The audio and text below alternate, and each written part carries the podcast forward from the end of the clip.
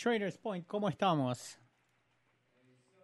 Qué bueno estar con ustedes hoy. Hoy es un día grande en la vida de mi familia y quiero transmitirles para que todos lo celebremos. Hoy es el cumpleaños de mi esposa, quiero decir. Así que le decimos feliz cumpleaños. La amo. Está sentada allí. Pero tu amor me ha cambiado mucho. Siempre voy a estar agradecido por ti. Te amo. Así que vamos a hacer un giro rápido, fuerte hoy. La noche de los varones. Todos los varones en todos los campuses. Esta noche es para usted. Marquen su calendario. Viernes 28 de octubre, varones de todos los campuses. Nos vamos a reunir acá en Northwest, en el campus noroeste, para ver a qué Dios nos ha llamado. Si tiene un hermano, primo, padre, queremos que vengan. ¿Están conmigo? Las inscripciones se abren hoy. No pierdan tiempo, no se lo pierdan. Pero en cuanto a lo que respecta a hoy, vamos a continuar con nuestra serie llamada Entre Leones, estudiando en el libro de Daniel. Y esta es la idea grande al ver toda esta serie. ¿Cómo se ve vivir fielmente para Dios en una cultura impía? ¿Cómo aparecemos vez tras veces contra la corriente? ¿Cómo se ve eso en la vida de Daniel? Y es vemos un perfecto ejemplo desde el capítulo, por lo menos 1 al 6. Y luego hice una broma la semana pasada. Me dieron el capítulo 7. El capítulo 7 se trata de los tiempos finales. E hice una broma. ¿De qué semana me darían? ¿Me darán la del horno? ¿Me darán de los Daniel en la fosa de los leones? Pero no me dieron de los tiempos finales. Claramente, no solamente me dio el capítulo 7, sino que también me dio el capítulo 8. ¿Ah? Que es los tiempos finales, parte 2. Así que, ¿están listos? La misma regla todavía se aplica. No se pongan raros. Lo que vamos a estar viendo en el capítulo 8 es nuevamente esta profecía de los tiempos finales, literatura apocalíptica. Pero esto se trata más de que quién, que de que cuándo, porque cuando hablamos de los tiempos finales, nuestra mente se va, ¿cuándo va a suceder esto? No te van a dar esta respuesta acá, pero sí vas a ver quién está en control de todo esto. Para que tomemos el lugar correcto en este lugar, no somos detectives, no fuimos llamados para resolver un caso, o cuando estamos hablando de profecías bíblicas, somos hijos e hijas que estamos recibiendo una carta de nuestro Padre. Así que tratémoslos como tal. ¿Estamos listos? Con todo esto, vamos a ir directamente a Daniel capítulo 8, comenzando en el versículo 1. Dice, en el año tercero del reinado del rey Balsasar, me apareció una visión a mí, Daniel, después de aquella que me había aparecido antes. Vi en esta visión y cuando la vi, yo estaba en Susa, que es la capital del reino en la provincia de Elam. Vi pues en visión estando junto al río Ulai. Alcé los ojos y miré aquí un carnero que estaba delante del río y tenía dos cuernos. Y aunque los cuernos eran altos, uno era más alto que el otro. Y el más alto creció después. Vi que el carnero hería con los cuernos al poniente, al norte y al sur, y que ninguna bestia podía parar delante de él, ni había quien escapase de su poder, y había conforme a su voluntad, y hacía conforme a su voluntad y se engrandecía. Mientras yo consideraba esto, y aquí, un macho cabrío venía del lado del poniente sobre la faz de la tierra, sin tocar tierra. Y aquel macho cabrío tenía un cuerno notable entre los ojos. Quiero dar sentido a lo que está acá. Mientras yo leía esto, no tanto con el carnero, sino con el macho cabrío que venía del oeste, y se movía bien rápido, que casi como un avión planeaba. Que casi. Yo he visto esto, lo he visto. Yo he visto esta visión acá. Una y otra vez. ¿No es cierto? Este es el macho cabrío. O GOAT en inglés es el más grande de todos, es las siglas. Great of all times. Quizás no sea Michael Jordan, quizás sea un diferente macho cabrío. Pero vamos a seguir leyendo.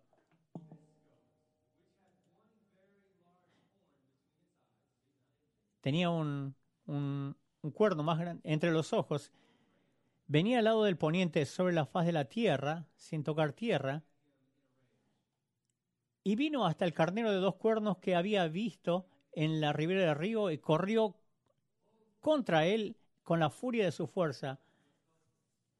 Y lo vi que llegó junto al carnero y se levantó contra él y lo hirió y le quebró sus dos cuernos. Y el carnero no tenía fuerzas para pararse delante de él, lo derribó. Por tanto, ustedes lo entienden, ¿no es cierto? Chivos, carneros. Pero al leer esto, ustedes dicen,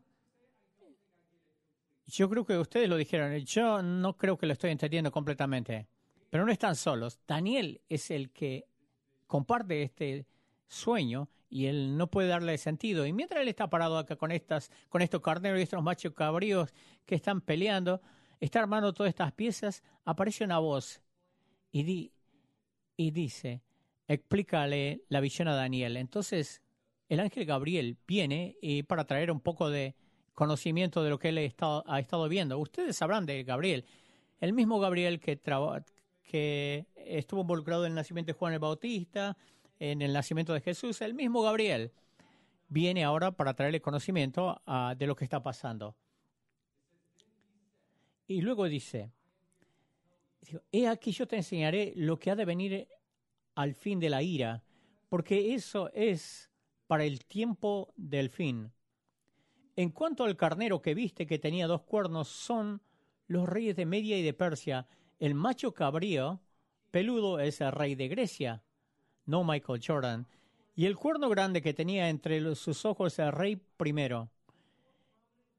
En cuanto al cuerno que fue quebrado, y sucedieron cuatro en su lugar, significa que 4 reinos se levantarán de esta nación, aunque no con la fuerza de él. Vamos a leer una escritura más para ligar todo esto. Y luego tengo acá un diagrama buenísimo. Dice, y el macho cabrío se engrandeció sobremanera, pero estando en su mayor fuerza, aquel cuerno fue quebrado y en su lugar salieron otros 4 cuernos notables hacia los 4 vientos del cielo. Y de uno de ellos salió un cuerno pequeño, que creció mucho al sur y al oriente y hacia la tierra gloriosa de Israel. Entonces, una vez más, muchas cosas están sucediendo acá, no solamente machos cabríos y carneros, cuernos quebrados, nuevos cuernos que le salen de los anteriores. Así que yo los puse a todo esto en un diagrama para que podamos explicarlo de lo que está pasando acá. ¿Cómo podemos dar sentido a esto? Si ustedes se acuerdan de la visión, Daniel mira en esta visión mira a un carnero, que andaba tumbando a todo el mundo sin llevarse prisionero. Lo que dice que este carnero representaba al rey del Media y Persia, de los medos y Persia. Este carnero tenía 2 cuernos y el segundo cuerno, aunque aparece más adelante, que se hace más grande que el primero, muestra que el imperio Persia va a venir después, pero va a crecer para ser mucho más grande que el imperio Medo-Persia. El siguiente es el macho cabrío, que es el rey de Grecia, y dice que va a tener estos cuernos largos. Alejandro el Grande, si ustedes lo estudian en historia, él conquista prácticamente todas las cosas en 10 años, todos estos lugares. Pero luego vemos que este cuerno se rompe y Alejandro el Grande muere de manera trágica a principios de los 30 años, fallece, y este cuerno quebrado se cae, pero le salen 4 cuernos otra vez. Y estos 4 cuernos representan a 4 generales. El rey Alejandro no tenía un heredero a quien pasárselo, así que todo se divide entre estos estos cuatro generales. De estos cuatro generales, esta es una nueva pieza que no obtuvimos de la semana pasada, es el cuerno pequeño, el cuernito, que luego le sale. Y quiero pasar un poco de tiempo enfocándonos en ese pequeño cuerno y por qué muchos creen que este es Antíoco Epífanes. ¿Qué va a ser ¿Quién fue Antíoco? Era alguien, era algo. Este es un cuadro de Antíocos en una moneda actual. En ese tiempo él decidió poner su propia cara en la moneda. Si alguien cree que él estaba loco, esta es parte número 1. Era un tipo loco. Se le había dado el título de el Hitler del Antiguo Testamento. Mientras se acercaba a Jerusalén, él dijo que mató a 80,000 judíos a la llegada nomás. De llegada. Es espeluznante cómo esta historia y esta profecía se vinculan. Así que quiero leerles una parte de la profecía y vamos a ver por qué mucha gente cree que es él de quien se está hablando. Dice, estamos hablando de este pequeño cuerno. Canceló los sacrificios diarios ofrecidos a él y destruyó su templo. El ejército del cielo estaba restringido de responder a esta rebelión. Entonces el sacrificio diario se detuvo y la verdad fue arrojada, y el cuerno tuvo éxito en todo lo que hacía. Si ven a la historia judía, mucho de esto había sucedido bajo el gobierno de Antíoco. Entonces él aparece en escena y tienen que saber esto de él. Él era bien apasionado. Su misión en la vida era agarrar la cultura griega, los dioses griegos, y hacerlo una sola cultura. No era suficiente ganar o conquistar. Él quería que la cultura griega sea la única. Entonces cuando entra a Jerusalén y va directamente al templo, él hace un desastre, lo desmantela, hace lo impensable. Lo más irrespetuoso que se podría hacer, él trae un cerdo. Si ustedes saben algo de la cultura judía, y los cerdos nunca van juntas para nada, trae un cerdo al altar dentro del templo y lo mata. Y la sangre del cerdo está por todas partes. Y para poner la cereza sobre el pastel, trae una estatua de Zeus y lo coloca dentro del templo santo de Dios. Y luego dice que los sacrificios tenían que detenerse. Se tuvo que cerrar esto para mientras trataban de ver cómo combatían a este tipo. Pero los judíos no iban a caer, no iban a ser derribados sino una batalla. Todo esto que está sucediendo, el templo, esta es la historia de trasfondo, que hasta el día de hoy se llama Hanukkah.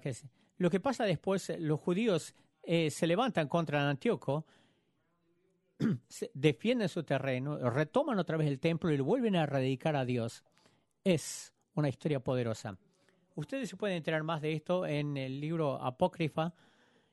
Es un pequeño libro en muchas Biblias católicas, entre el Nuevo Testamento, Antiguo Testamento y el Nuevo Testamento. No es escritura, pero es una buena escritura para darnos una idea más o menos de lo que pasaba en el Antiguo Testamento y el Nuevo Testamento. Si están buscando un nuevo recurso, por ejemplo, el episodio el Holiday y el armadillo. Ustedes escojan lo que ustedes que quieran aprender de esto. Pueden hablar de los Macabeos y las fiestas de los judíos. Pero lo tremendo aquí es que cuando uno mira esa escritura y uno mira a la vida de Antíoco y uno ve cómo concuerda de los eventos que van a ocurrir cuando se cierra el templo, todo concuerda. Concuerda tan bien que hace que mucha gente crea que Daniel no pudo haber escrito esto antes. Daniel lo hubiera escrito 200 años antes. El único raciocinio para que la gente piense que Daniel no fue el que escribió esto es que es demasiado bueno, es demasiado preciso. Yo no sé, pero para mí fuera como que Dios ha estado obrando acá, que el Padre Celestial estaba señalando y dando claridad, diciendo, Los tiempos se vienen y van a ser bien difíciles y bien duros, pero yo quiero que sepan, aun cuando vean estas cosas, sepan de que yo estoy por encima de todo. Y yo quiero leer una pieza de escritura que lo vamos a ligar juntos y luego vamos a empezar a dirigirnos a la aplicación. ¿Qué es lo que significa para ti y para mí hoy? Vamos a ver esta pieza de la escritura en el versículo 23. Y al final del reinado de estos, cuando los transgresores lleguen al colmo, se levantará un rey altivo de rostro y entendido en enigmas, y su poder se fortalecerá, mas no con fuerza propia, y causará grandes ruinas y prosperará, y hará arbitrariamente, y destruirá a los fuertes y al pueblo de los santos. Con su sagacidad hará prosperar el engaño en su mano, y en su corazón se engrandecerá, y sin aviso destruirá a muchos y se levantará contra el príncipe de los príncipes, pero será quebrado, aunque no por mano humana. Quiero que esperemos aquí. Él se hace fuerte, pero no por su propio poder. Hay algo más que eso. Y luego dice, de última, cuando él es quebrado, no es por un poder humano. ¿Ven lo que está pasando aquí en estos eventos? A través de la historia, hay mucho más de lo que está ocurriendo acá detrás de las escenas. No es que los reinos de los hombres se levantan y caen, sino que hay un espíritu detrás de todo esto. Si ustedes han estado con nosotros, hemos hablado del espíritu de Babilonia. Obviamente, el imperio de Babilonia ya ha caído, pero el espíritu de Babilonia todavía aparece en Génesis, aparece hasta Apocalipsis, y es el que no termina hasta el mismísimo final. Por eso es que en el Nuevo Testamento dice, recuerden que nuestra batalla no es contra carne y sangre.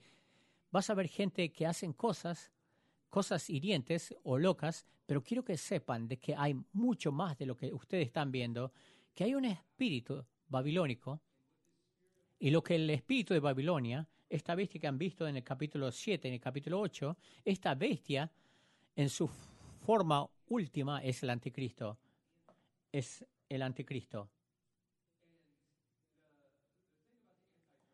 La cosa del anticristo es que las profecías del anticristo ya están sucediendo, pero todavía no. Cuando vemos a la Escritura y vemos estas profecías y lo vemos alinearse con esta persona, da cualquier cantidad de sentido, esta profecía ha sido cumplida. Pero ya hemos hablado que muchas veces las profecías bíblicas hay un cumplimiento cercano y hay un cumplimiento a largo plazo. Hay un cumplimiento a corto plazo y hay uno que va hasta los finales de los tiempos. Pero para volver otra vez y ver una vez más cómo centrar estas cosas, cuando vemos a Antíocos en esta versión pequeña del presagio de lo que iba a ser el anticristo, porque es exactamente lo que era, una versión falsa de un anticristo. Esa moneda que yo les mostré anteriormente, esa foto con la cara de él antes, si ustedes la dan vuelta, tiene esta inscripción que dice, Rey Antíoco, Dios en la carne, Dios representante de Dios en la tierra. Así es como se presentaba él mismo aquí. Yo soy el representante de Dios, soy el Dios manifestado aquí en la tierra. Muchos creían, debido a la manera como gobernaba, cómo seguía conquistando, cómo crecía su imperio, quizás había algo de cierto en esto. Quizás esta persona realmente es uno de los dioses. Quizás deberíamos creer en él, más que a nada, más que sobre cualquier otra cosa. Pero tenemos el privilegio de saber que esta persona era simplemente un loco, que era un anticristo, no era lo real. Pero cuando uno lo pone eso en perspectiva, uno ve que ese mensaje fue bien similar a lo que Jesús diría, que él dice que él era Dios en la carne, que él era Dios manifestado y está entre nosotros, pero la diferencia, él es el verdadero y el otro era una versión falsa. Vemos esta conversación que continúa yendo, que vivimos con este anticristo hubo un cumplimiento, pero todavía no todo. Porque miren, en Primera de Juan, capítulo 2, versículo 18, dice: Hijitos, ya es el último tiempo, y según vosotros oísteis que el anticristo viene. Así que ahora han surgido muchos anticristos. Ustedes ven, al final va a haber uno como esta persona, pero muchísimo peor. Él va a hacer las mismas cosas, excepto que va a ser a una escala mucho más grande. Y va a afectar y va a engañar a una mucho más personas. Lo que la Biblia nos dice, desafortunadamente, esta bestia se va a volver más grande, más grande, más grande, hasta que finalmente tome su forma para la que fue hecho. Quizás muchos de ustedes están luchando con esta idea. Quizás ustedes han pensado, bueno, si Dios sabe de todas estas cosas, si Dios puede ver todo, si Dios puede profetizar sobre esto, entonces, ¿por qué Dios no quita el mal? ¿Por qué Dios no lo corta de las raíces?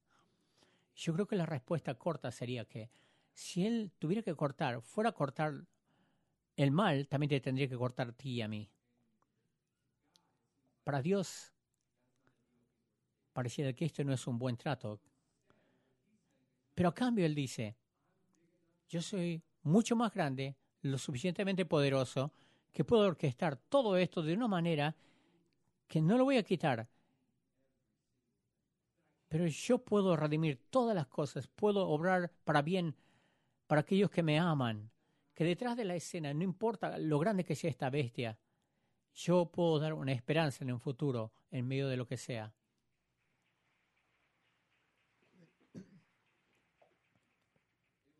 Me recuerda como un buen chef.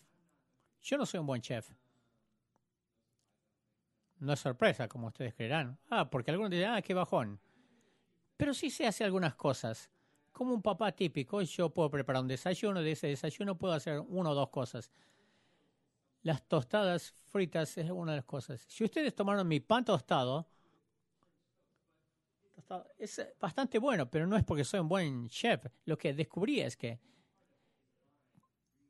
una parte grande de esto es compro los ingredientes correctos. Lo que hace la diferencia, uno gasta un poquitito más de dinero. Si uno compra un buen pan, el pan tostado sale buenísimo, pero no es porque uno es buen chef. Pero cuando hablamos del verdadero chef, hoy le dicen, por ejemplo, hoy su desafío va a ser crear una obra maestra de esta caja. ¿Qué hay en la caja? Bueno, anchovia, hongos podridos, jugo de pepinillos y dos huevos de patos. Tiene 40 minutos. Y en 40 minutos sacan todas estas cosas que uno nunca las conectaría, pero sacan estas cosas que es increíble. Yo creo que ese es un cuadro de lo que Dios puede hacer contigo y conmigo. Aún en este mundo que se ve oscuro y que se ven todas las cosas tan malas, no hay manera de que se conecten estas cosas. No hay nada nutritivo en esto, pero Dios dice, no. Observa esto. Y luego junta todas estas cosas. Y esta es la historia de la humanidad. Y es un poco aterrador pensar de esta manera que este anticristo, cuya única meta es traer al infierno a la tierra, esa es su misión, antes de que Jesús tenga la oportunidad de traer el cielo a la tierra. La mala noticia es que esta profecía se ha cumplido, ya ha llegado y está llegando y va a seguir llegando y se va a poner más oscuro, pero no es la única profecía. Miren esto también. Las profecías sobre Cristo ya se cumplieron, pero todavía no se cumplieron. La posición que te favorece a ti y a mí es que ya sabemos nosotros cuándo vino el Cristo, el verdadero, Dios en la carne, y Él fue contra estos principados, estos espíritus malos y ganó. Ni siquiera estuvo cerca, y Él vivió una vida perfecta y derrotó al pecado y la muerte. Ni siquiera estuvo por cerca.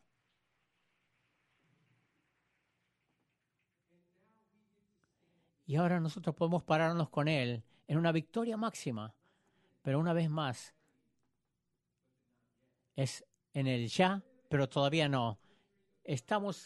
Vivimos y nos paramos en la victoria de Cristo. Pero también estamos Sabemos de las profecías del anticristo. ¿Cómo hacemos esto? ¿Cómo vivimos en el ya y en el todavía no? ¿Cómo vivimos no estando completamente abrumados por todo lo que pasa alrededor nuestro? Pero ¿cómo vivimos en estos últimos días? Con eso vamos a terminar hoy y vamos a estar en Segunda de Pedro, capítulo 3. Lo que me encanta de usar Segunda de Pedro aquí es el contexto es el mismo. No tenemos que fingir que lo que hemos aprendido en Daniel lo tenemos que aplicar a Daniel, a Segunda de Pedro, sino que esto es una continuación de la conversación del anticristo. Y como él habla de esto, él nos habla de cosas específicas de cómo vivir, de qué deberíamos hacer. Así que tenemos acá, Segunda de Pedro, capítulo 3. Yo no tengo tiempo para hablar de todo el capítulo. Vamos a agarrar algunos versículos y vamos a interactuar. Pero yo les animo a que lean todo el libro. Es uno de esos libros que uno se puede sentar y leer y adquirir tanto conocimiento. Miren esto, Segunda de Pedro 3. Amados, esta es la segunda carta que os escribo y en ambas despierto con exhortación vuestro limpio entendimiento para que tengáis memoria de las palabras que antes han sido dichas por los santos profetas y del mandamiento del Señor y Salvador dado por vuestros apóstoles. Quiero que hagamos una pausa ahí. Él utiliza un lenguaje acá, que seamos enteros. Yo quiero que ustedes que se estimulen completamente un limpio entendimiento, dice en español. Así que yo quiero preguntarles, ¿qué es lo que están haciendo ustedes para estimular un entendimiento limpio? Es bien difícil. La mayoría de las cosas con las que vas a interactuar no te va a estimular a un pensamiento limpio. Cuando abres los medios sociales, Facebook, TikTok, las nuevas, que ni siquiera tengo idea de cómo se llaman. Mientras tú recorres estas páginas, no dices, wow, me siento muchísimo mejor, me da un entendimiento limpio. Aún los programas. Yo crecí en una era donde estos programas, la sitcom, Familia Importa, Casa Llena, era limpio de entendimiento. Siempre había una moraleja. El papá ponía los brazos sobre los hijos. Escúchame, esto es lo que sacamos hoy para vivir bueno en la vida. Ya no tenemos programas así. Mucho del contenido que nosotros observemos no nos va a estimular a un entendimiento limpio. Bueno, decimos, si no hay nada limpio que tomar, entonces no tengo nada. Tenemos que crear, tenemos que ser creadores de cosas que limpien el entendimiento, algo que sea puro, algo que sea completamente, algo que hace alguien por otra persona, no importa lo duro que seas, que cuando veas esas cosas te quiera hacer derramar unas lágrimas. Crear esos momentos. No podemos definirlo. Si no lo podemos encontrar en Netflix, tenemos que crearlo en nosotros mismos. Por eso es importante la comunidad, porque quizás tengas unas o dos, tres interacciones durante las semanas y estos momentos que te estimulan un entendimiento limpio y luego te sientas con otras personas y te bombardean con problemas, pero luego también escuchas historias que estimula tu mente y dices, yo quiero ser una luz en medio de la oscuridad. ¿Qué estás haciendo para estimular un entendimiento limpio? Y la segunda es esto. ¿Qué estás haciendo para refrescar tu memoria sobre quién es Dios, lo que Él dice que eres tú y su plan para tu vida? Por esto es importante, y Pedro lo menciona cuando él habla de los tiempos finales, cómo la cultura y todas las conversaciones alrededor tuyo se van a mover en diferentes direcciones. Por eso es que tenemos que estar preparados para recordar, para refrescar nuestras mentes de lo que Dios dice que nosotros somos. Porque yo te prometo, cuando tú te vayas de este lugar, cuando estés en tu camino a casa, va a haber a alguien en otro carro que te va a tratar de comunicar lo que ellos creen que tú eres. Y no es la mejor versión de ti. Cuando te vas a trabajar, cuando te vas a la escuela, va a haber un grupo de personas o de individuos que te van a comunicar a ti lo que ellos creen que tú eres. Y a menos de que tú refresques y recuerdes lo que Dios dice que tú eres, no vas a aceptar una identidad que está bien por debajo de ti, que te da risa. Por eso es importante que abramos la palabra de Dios y antes de hacer un movimiento, que digamos, ¿quién dices tú que yo soy Dios? Y Dios te va a decir, tú eres aquel por quien yo estoy dispuesto a mover el cielo y la tierra para ayudarte. Tú eres aquel por quien yo mandé mi único hijo. Tú eres a quien yo creé a mi propia imagen. Tú eres un hijo o una hija. Y yo creo de todo lo que... Y yo pienso de todas las cosas que Él tiene. Sin un propósito, sin un llamado, vamos a aceptar un llamado de otra... Un propósito de unas personas, un llamado de otras personas que no tienen nada que ver en nuestras vidas. El propósito ya nos ha sido dado a nosotros por Dios, de Dios. Esa es nuestra misión aquí, en la tierra. ¿Qué estás haciendo para estimular un entendimiento limpio? ¿Qué estás haciendo para recordar lo que Dios dice que tú eres y del llamado que puso en tu vida? La segunda que quiero señalar es esto. En Segunda de Pedro dice, pero el día del Señor vendrá como ladrón en la noche. Y yo quiero poner esto aquí. Yo no sé si alguna vez te robaron. A mí sí. Ellos no te dicen lo que están por hacer. No te mandan un mensaje por adelantado. Hey, vamos a irrumpir en tu casa a puño en pistola. Cuando viene un ladrón, viene en medio de la noche, callados. A menos que estés preparado, a menos que hayas puesto un fundamento, se van a llevar todo lo que tú tienes. Y dice, de la misma manera, que cuando yo venga, más vale que estés preparado, porque yo voy a venir como un ladrón en la noche. Y el tiempo para prepararse no es en el momento, sino es antes. Así que te dice, prepárate, porque estás viviendo. Si necesitas recordar esto, estás viviendo en los últimos días, ya sea en los últimos días en la tierra, pero en tus últimos días. Ten conciencia de esto. Y luego miren esto. Como todo va a ser destruido, ¿qué vida es? Puesto que todas estas cosas han de ser desechas, ¿cómo debéis vosotros andar en santa y piadosa manera de vivir? Esperando y apresurándoos para la venida de Dios. Creo que esto es muy significativo. ¿Estás mirando hacia adelante? ¿Quieres el reino de Dios más que cualquier otra cosa? Y luego tenemos esta línea. Y apresurarse. Yo nunca me pongo en esta posición. Apresurarse. Apresurarse. Porque en el reino de Dios. Entonces quiero hacerte esta pregunta. ¿Vives una vida apresuradas en el reino de Dios, sabiendo que Él viene? Porque esto pareciera que estamos actuando a la ofensiva.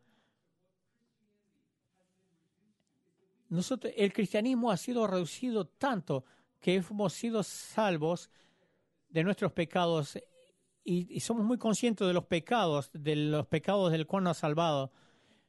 Pero también ahora avanzamos ese reino, apresuramos ese reino. Ahora que hemos sido salvos, tenemos que asegurarnos de no volver a caer en el pecado otra vez. Entonces, rodeamos a los pecados de nuestras vidas y dicen, no lo voy a tocar. No voy a hacer esto, no voy a hacer aquello. No.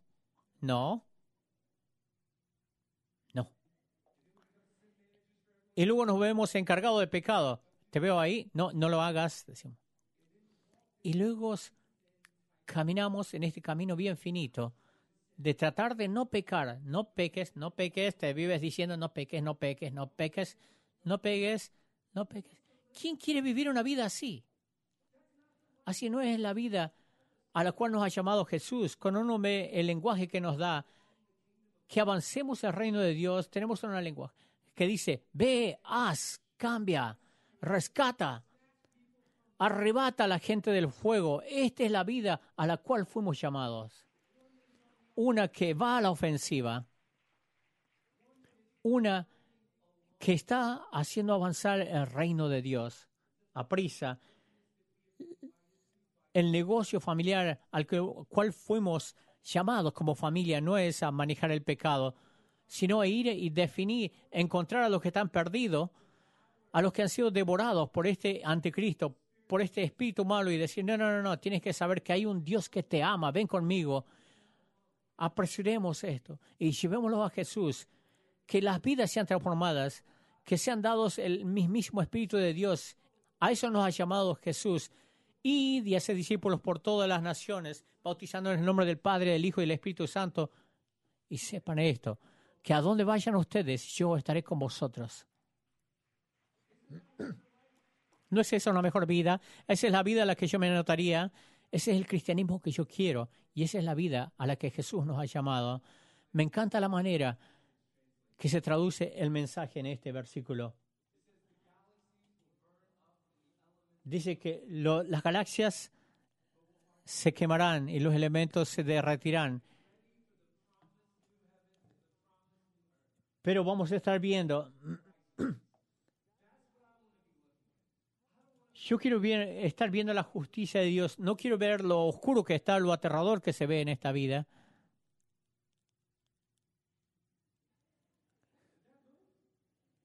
¿Se movió esto?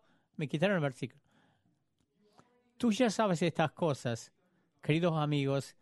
Estate alerta para que no seas llevado por los errores de estas cosas, sino crece en la gracia y el conocimiento de nuestro Señor Jesucristo. Me encanta este cuadro de cómo deben verse nuestras vidas, en qué estamos enfocados, qué es lo que vemos, lo que sabemos que es cierto, las cosas santas, buenas de Dios. Esto es lo que llena nuestras mentes.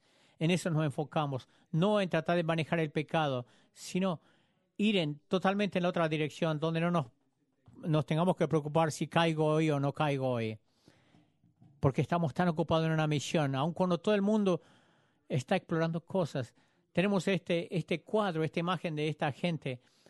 Uno dice, no, yo estoy enfocado en esto. Me encanta de la manera de este pastor antiguo que decía, yo quiero vivir de tal manera que me lleve un poco tiempo solamente para saber de qué morí.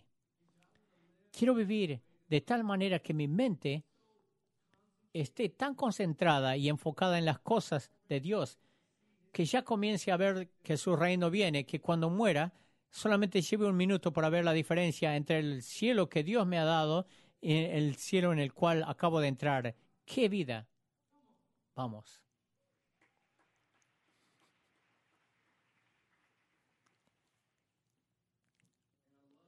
Y me encanta ese último versículo que dice,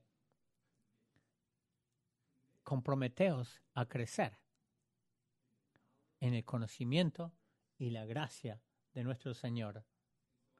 Entonces quiero preguntarles a ustedes, ¿qué compromiso puedes hacer tú para crecer en gracia y en conocimiento? Gracia y conocimiento. Cuando vemos los tiempos finales, en el ya fue y todavía no fue, quiero que se comprometan, dice Pedro, a crecer en la gracia y el conocimiento de nuestro Señor. Y yo creo que nosotros somos mejores en crecer en el conocimiento. De venir a la iglesia, escuchar algunas cosas de lo que es Dios, aprender algún conocimiento de las cabezas. Para eso pusimos en las escuelas, obtenemos conocimiento. Pero él utiliza esta frase fascinante que dice, creced en gracia. Cuando yo pensaba en esto, para mí es algo muy diferente esto que crecer en conocimiento. Crecer en la gracia de Dios. La única manera que se me puede ocurrir hacer esto es a través de la experiencia, que tengo que ponerme en un lugar donde yo entiendo la gracia de Dios, de lo dependiente que soy de la gracia de Dios, y no es en el día que fui salvo que comienzo a seguir a Cristo, sino que toda mi vida yo debo vivir de la única manera que se puede explicar, sea a través de la gracia de Dios. La única manera que lo podamos hacer es a través de la gracia de Dios, porque no es humanamente posible. Él nunca pudo haber sobrevivido a esto, solamente por la gracia de Dios. Yo les digo, cuando comencemos a vivir para Jesús, para hacer avanzar su reino, para para crecer en gracia. No podemos hacer lo que siempre hemos hecho, estar cómodo. Una vida de seguir a Cristo es poner un pie tras otro hacia adelante en fe, a un nuevo lugar, a donde tú sabes que la única manera que esto funciona es si Dios aparece. Eso es fe. Por eso es que me encanta predicar tanto, porque me recuerda semanalmente que yo no soy lo suficientemente inteligente, no tengo la personalidad o las destrezas para hacerlo esto. Porque alguien... Hay gente que por ahí me encuentra, que me pregunta, ¿qué es? ¿A qué te dedicas? Soy predicador. ¿Hablas enfrente de personas? Y me quedo callado, porque no soy el mejor, lo mejor frente a todas las personas. Cada vez que yo vengo acá, me aferro a la cruz y oro y pido que el Espíritu Santo, a menos que venga el Espíritu Santo conmigo, yo no tengo nada que ver con esto. A menos de que el Espíritu me guíe, yo no tengo razón para estar aquí. Lo que estoy diciendo es, deberíamos vivir una vida, y esa debería ser nuestra oración. A menos de que tu gracia me siga, Dios. Yo no sé cómo va a funcionar esto. Dios, a menos de que tu gracia vaya delante de mí, yo no sé cómo puedo enfrentarme a esta cultura tóxica del mundo para y sanarla. Si tu gracia no va conmigo, yo no sé cómo va a salir esta conversación. Si tu gracia no va conmigo, yo no tengo nada que ofrecer a estos niños en el ministerio de los niños. A menos que tu gracia vaya delante de mí, yo no tengo nada que brindar a este grupo. Si tú eres un líder de grupo y te sientes completamente suficiente de lo que tú pones en la mesa, yo creo que este es el momento de que hagas una pausa y digas, yo no quiero que sea este grupo, no quiero que este sea un grupo social, no quiero que sea un casillero donde yo marco una tilde, quiero que sea algo que cambie las vidas, algo que yo no pueda hacer por mi propia cuenta. Yo quiero mirar hacia atrás y decir, Dios, tú me sostuviste ahí, yo sé que eso tiene que haber sido tú. Ese es un lugar aterrador donde estar, pero ve, crece en la gracia y el conocimiento de nuestro Señor. Y lo que quiero hacer, yo quiero cerrar esto, terminando con Daniel capítulo 8. Quizás sea un final diferente de lo que ustedes esperaban, pero me encanta lo realista que esto es, que me hace creer en la Biblia mucho más. Y yo, Daniel, quedé quebrantado y estuve enfermo algunos días. Y cuando convalecí, atendí los negocios del rey, pero estaba espantado a causa de la visión y no la entendía.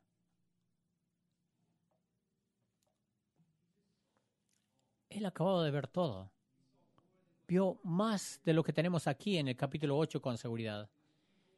El mal que él vio, que no podía ponerlo en palabras, sabía lo que se venía, sabía sobre los hornos del futuro, de la fosa de leones del futuro. Y aunque él sabía, al final, Dios va a prevalecer, pero él estaba destrozado. Y se tomó un momento. Pero luego me encanta el lenguaje. Pero luego me levanté. Y fui a los negocios del rey. Y atendí los negocios del rey. Y yo quiero que en este momento nos pongamos de pie. En todos los campos pónganse de pie. Yo sé que puede ser pesado, yo sé que puede ser difícil. Estás luchando batallas de las cuales yo no sé. Pero yo quiero que sepas que donde quiera que estés parados, las profecías de Jesús ya se cumplieron, pero todavía no. Porque Él ha vencido, Él ha vivido esa vida, Él murió y resucitó y ahora te está dando Él a ti una oportunidad, a ti y a mí, que vivamos esto con fe. No que nos atrincheremos simplemente. No nos atrincheramos. El infierno se atrinchera. Dice que las puertas del infierno no prevalecerán. Las puertas no son unas armas ofensivas, las que uno utiliza para ir a la batalla. El diablo, el rey, el anticristo, todas estas cosas están en terror de lo que Dios trae en estos últimos días. Todo ahora es tácticas de miedo para distraernos de lo que Dios nos ha llamado a hacer. Pero yo te estoy pidiendo hoy, y te encarezco, que te pongas de pie, que atienda los negocios del rey, los negocios del de nuestro Padre Dios, aunque vengan las tormentas y caiga la lluvia y soplen los vientos. Pero Jesús dice, si tu vida está construida sobre mí, en mi cuerpo, en mi sangre, ese es mi fundamento, mis enseñanzas, nada te va a sacudir, nada te va a tumbar. Lo que yo quiero hacer en este momento es orar. Y luego vamos a adorar. Lo que nuestro Padre nos ha dado es un cuadro de cómo va a ser el cielo, con millones y millones y millones adorándole a Él en armonía perfecta. Hoy lo vamos a hacer más temprano. Canten como que si estuvieran cantando en el cielo, como que si estuvieran avanzando el reino de los cielos. Como que el Espíritu Santo te va a llevar a diferentes lugares.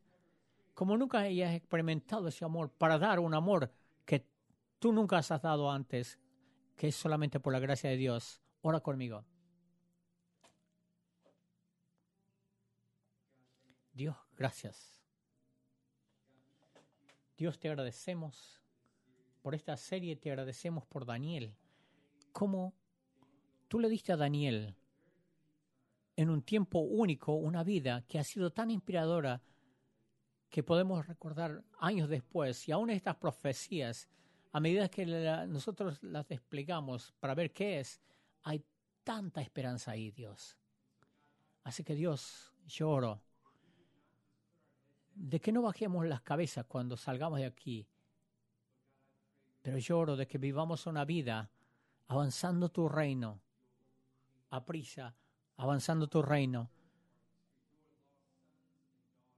que vayamos a tus hijos perdidas, hijos e hijas perdidas.